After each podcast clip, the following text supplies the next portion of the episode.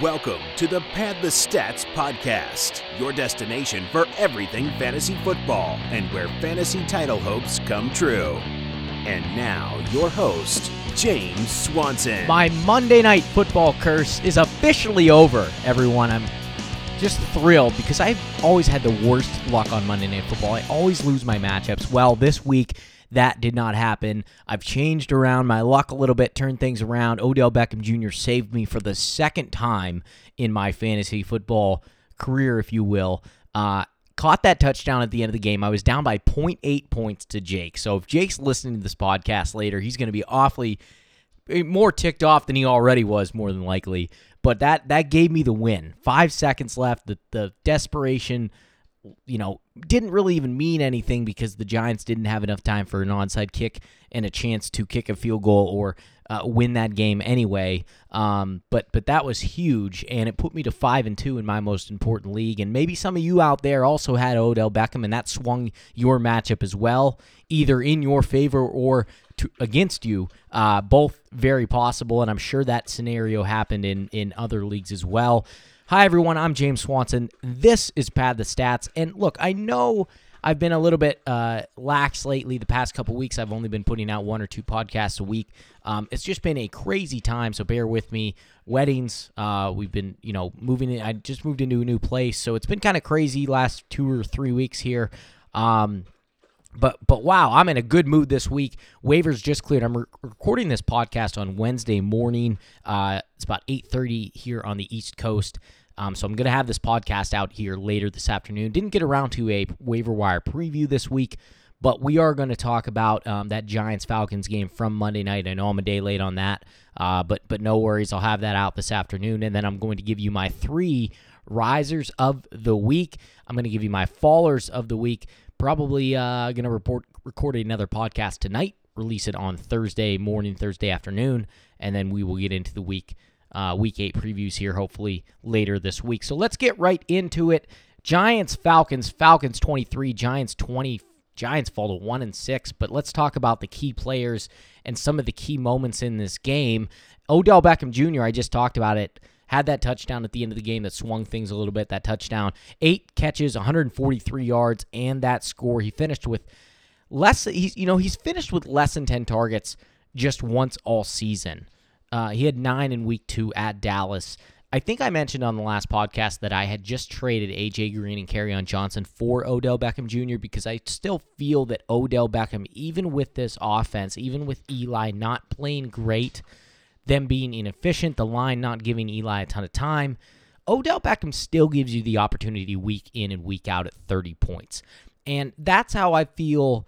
That's what I feel is going to give me the best chance to win a fantasy championship. I have Antonio Brown, and no, now I have Odell Beckham um, in a 14 team league PPR. So I've really stacked up on my wide receivers, and I just have a plethora of running backs. And I feel like in a 14 team league, you can take that strategy a little bit. It's it's harder to be completely balanced because when you get into those middle rounds, if we're talking about, you know, looking back at the draft season when you get into those middle rounds, four, five, six, it's getting thin, and we see we have seen the running backs in those rounds not play very well to this point. So the fact that I have two top end wide receivers, if you're in a similar situation, I feel good about my situation right now. And again, I think that Odell Beckham gives you that opportunity a little bit more so than AJ Green to have those huge blow up games. He obviously gives you more explosiveness after the catch than AJ, AJ Green would. Now, after this week, uh, Kerryon Johnson, the game that he had, I do feel kind of crappy about having to give him away because I do think he's going to have a nice second half. Um, but I also still feel really good about my team, and I do think that he is a surefire. Uh, OBJ, that is a surefire three or four wide receiver the rest of the way. I think he's seven or eight right now. He might be even six. Um, him and AJ are right, right, you know, right one, two, or, or uh, six, seven, you know, one spot apart is what I'm trying to say. Um, in the upcoming schedule for the Giants, they get the Redskins at home this week, then they have the bye, then they go to the 49ers, Tampa Bay at Philly. So I think it sets up pretty well for Odell Beckham. Now I know he's a matchup proof guy and it doesn't really matter anyway, but if you want to look at the matchups moving forward, I do think it is pretty favorable for them. And then if you look at the playoff schedule, they go to Washington, then they get the Titans at home, and then they get go to Indy. So I'm happy when I made the you know at the time when I made this trade that the, the upcoming schedule is pretty favorable.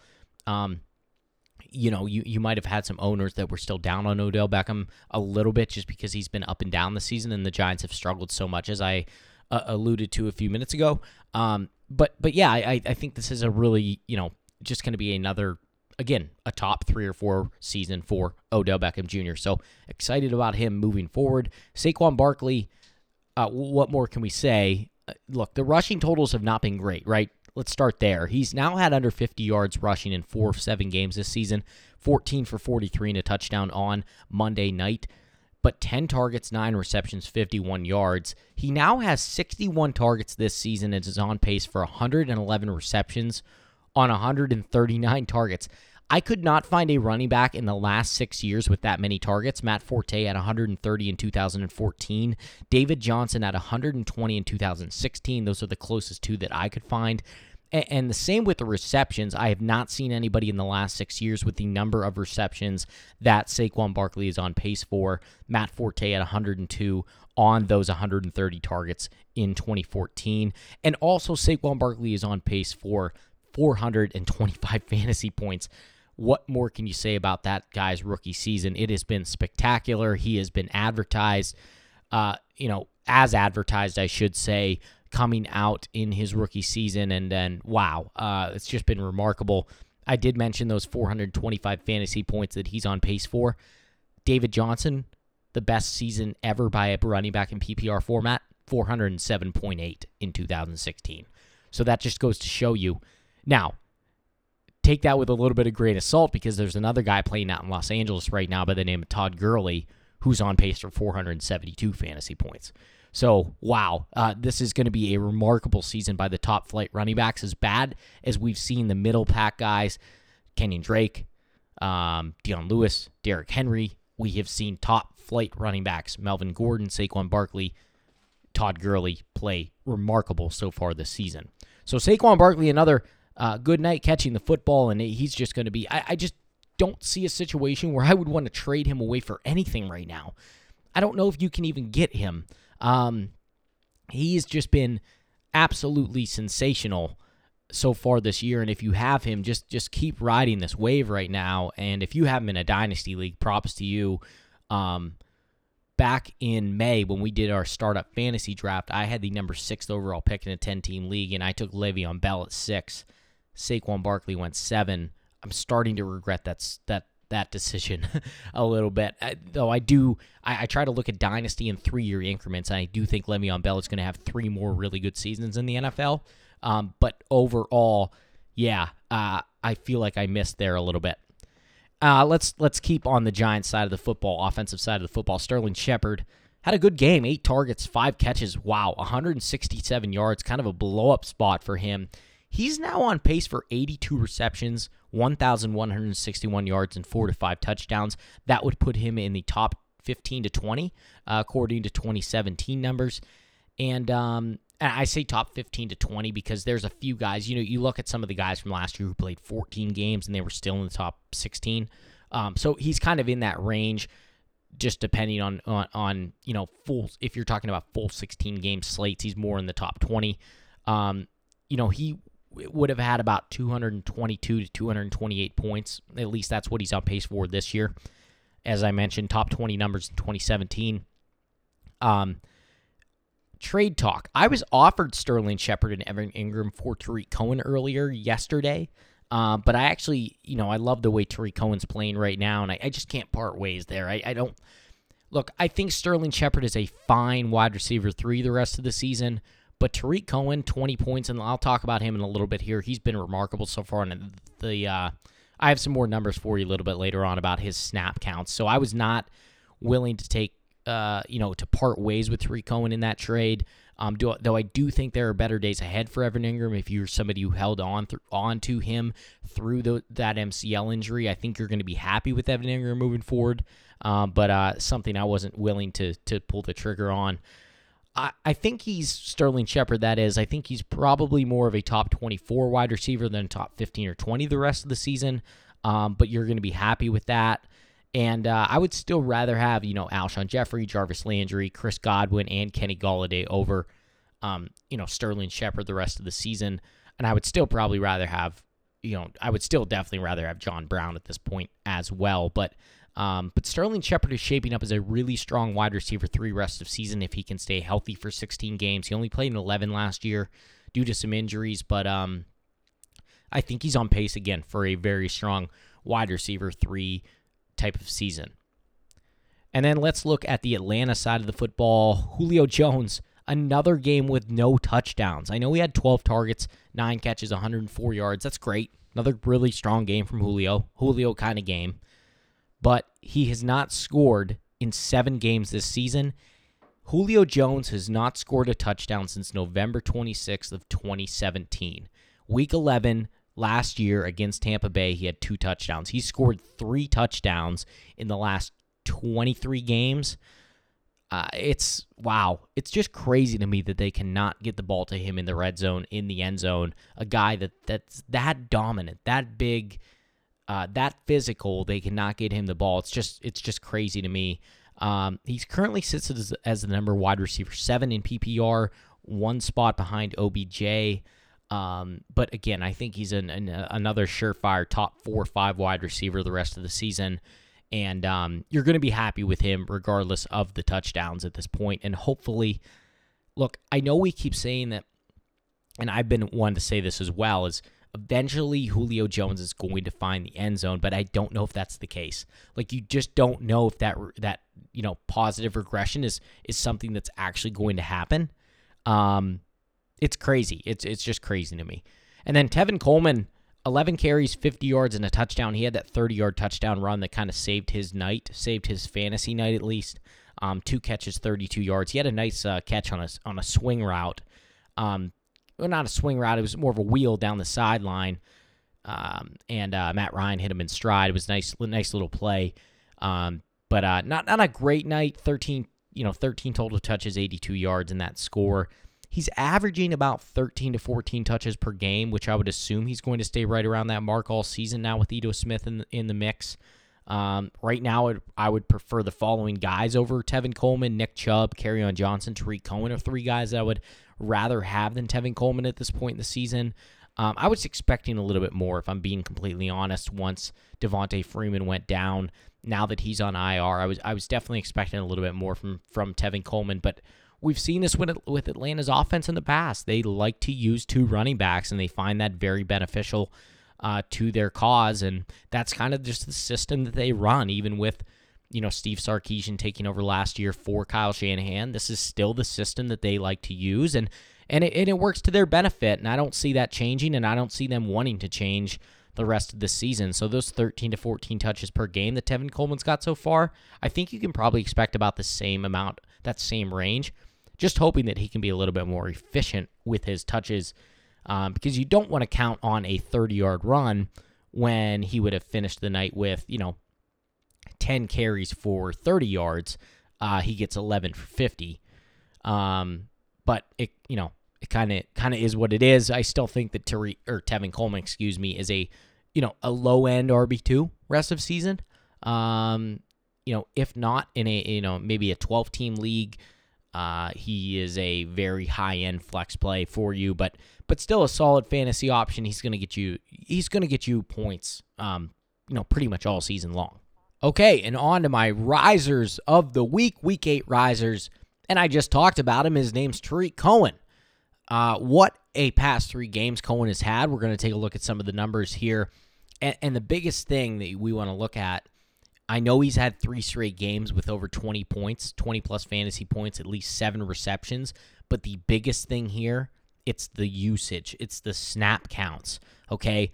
In the first three weeks of the season, the first three games, Jordan Howard played 31% of the more of the snaps uh, over Tarik Cohen compared to just 4.3% more snaps over the past three games. So it's been a marginal difference um, in the way that they've gotten Tarik Cohen back on the field.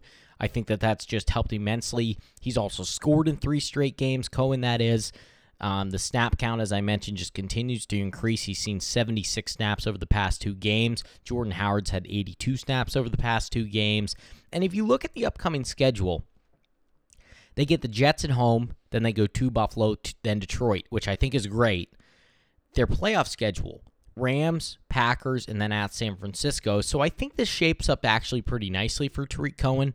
If you look at that playoff schedule, if you're looking kind of down the road at this point, the Packers are not a great matchup for pass catching running backs. In fact, the Packers are the best team against pass catching running backs, allowing just 19 receptions for 141 yards and zero touchdowns in six games so far while the Rams and the 49ers are in the bottom 10 against pass catching backs. So I think that uh, there's two really good matchups in there for Tarik Cohen, at least the way things have shook out this so far this season. Obviously, a lot of things can change from now until week 14. Um, but if you're looking ahead, I think that I think there's still some there's favorable matchups for Tarik Cohen. And they've just started to realize, the Bears, that is, and Matt Nagy, that they need to get this guy on the field because he's just so explosive and he provides you a different type of dynamic than Jordan Howard can.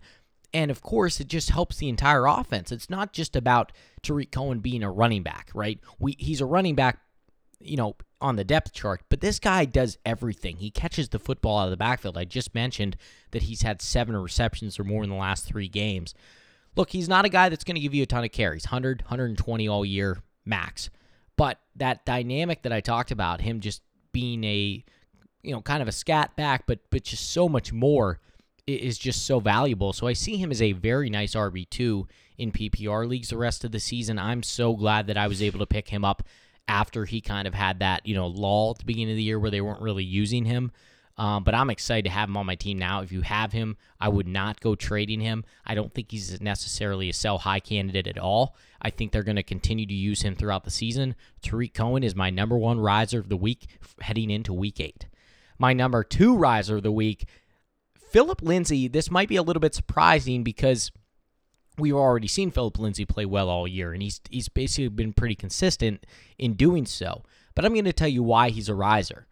Royce Freeman is now banked up with a high ankle sprain. I know they said that he's going to be day to day and he, he might even be able to play in week eight. I think that this is going to hamper him a bit. A high ankle sprain is nothing to mess with. I think this could be a uh, you know a two to three week injury where maybe Royce Freeman is kind of like Matt Breida gets on the field, but but they're they're managing his reps. He's not as explosive. He's not as effective. We already seen he hasn't been as effective the past few weeks. I think this is a point in the season where Philip Lindsay has a chance to separate himself from that, you know, high end RB2 range into a low end RB1 running back into a top 10 kind of running back for the rest of the season. Um, he's averaging 5.8 yards per carry. He had 14 carries for 90 yards and a touchdown last game. He's coming off a game where he saw 35 snaps, and he and like I said, he may have a chance to duplicate that usage over the next couple weeks. Their next three games at Kansas City, Houston, and then the bye.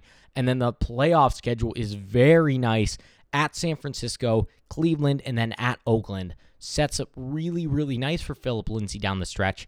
And look, if any of these rumors are true about Emmanuel Sanders or Demaryius Thomas being shipped off from Denver, I only think that that helps uh, Philip Lindsay moving forward, catching the ball out of the backfield too.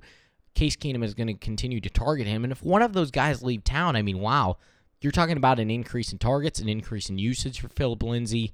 I don't know how much they lean on Courtland Sutton if one of those guys were to leave town, or maybe even DaeSean Hamilton. But um, yeah, I think Philip Lindsay is a guy that might be a little bit surprising in this category, but I certainly think he's somebody that is on the rise going into the rest of into week eight and down the stretch the rest of the uh, the season.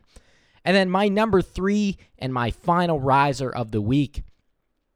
This might be the most surprising of them all because he's been hurt for a couple weeks. He didn't have many catches last week. T.Y. Hilton. And I'm going to tell you why T.Y. Hilton is on the rise right now and why he might be able to be somebody that you can still acquire in a trade. He caught two touchdowns, okay, after missing the previous two games due to injuries this past week. Before getting injured, T.Y. Hilton had 38 targets in four games, so a little over nine targets per game. He now has four touchdowns in five games. I know the schedule isn't great. Jacksonville twice still. They get the Titans, the Dolphins. Houston, Dallas, the Giants. So I'll be honest, it's not the best schedule in the world, but I love how Andrew Luck is playing right now. And I think this offense continues to get better and better now that Marlon Mack is in the fold and they have some semblance of a running game that can kind of bring life, even more life into this offense and help take some of that pressure off of Andrew Luck. Um, it's going to open things up downfield, I think, a little bit more. And look, T.Y. Hilton is still, without a doubt, going to be Andrew Luck's favorite target. I know Eric Ebron has played really well this year. Now that Ryan Grant is banged up a little bit, Chester Rogers has played okay, but T.Y. Hilton is the man in this offense. He is on the rise, and he is my number three riser into week eight and into the rest of the season. All right, everybody, that's all I have for today. A quick one, but uh, like I said, I uh, we've been doing some more of these lately, and um, where we just do shorter podcasts. I think it's kind of beneficial for everybody. You get to listen to it on your commute into work, commute home, whatever the case. Um, I think it's just a good little, good little option for in the middle of the season when, you know, things are hectic and whatnot. Um, but uh, but yeah, so like I said, I'm to do a riser or a fallers.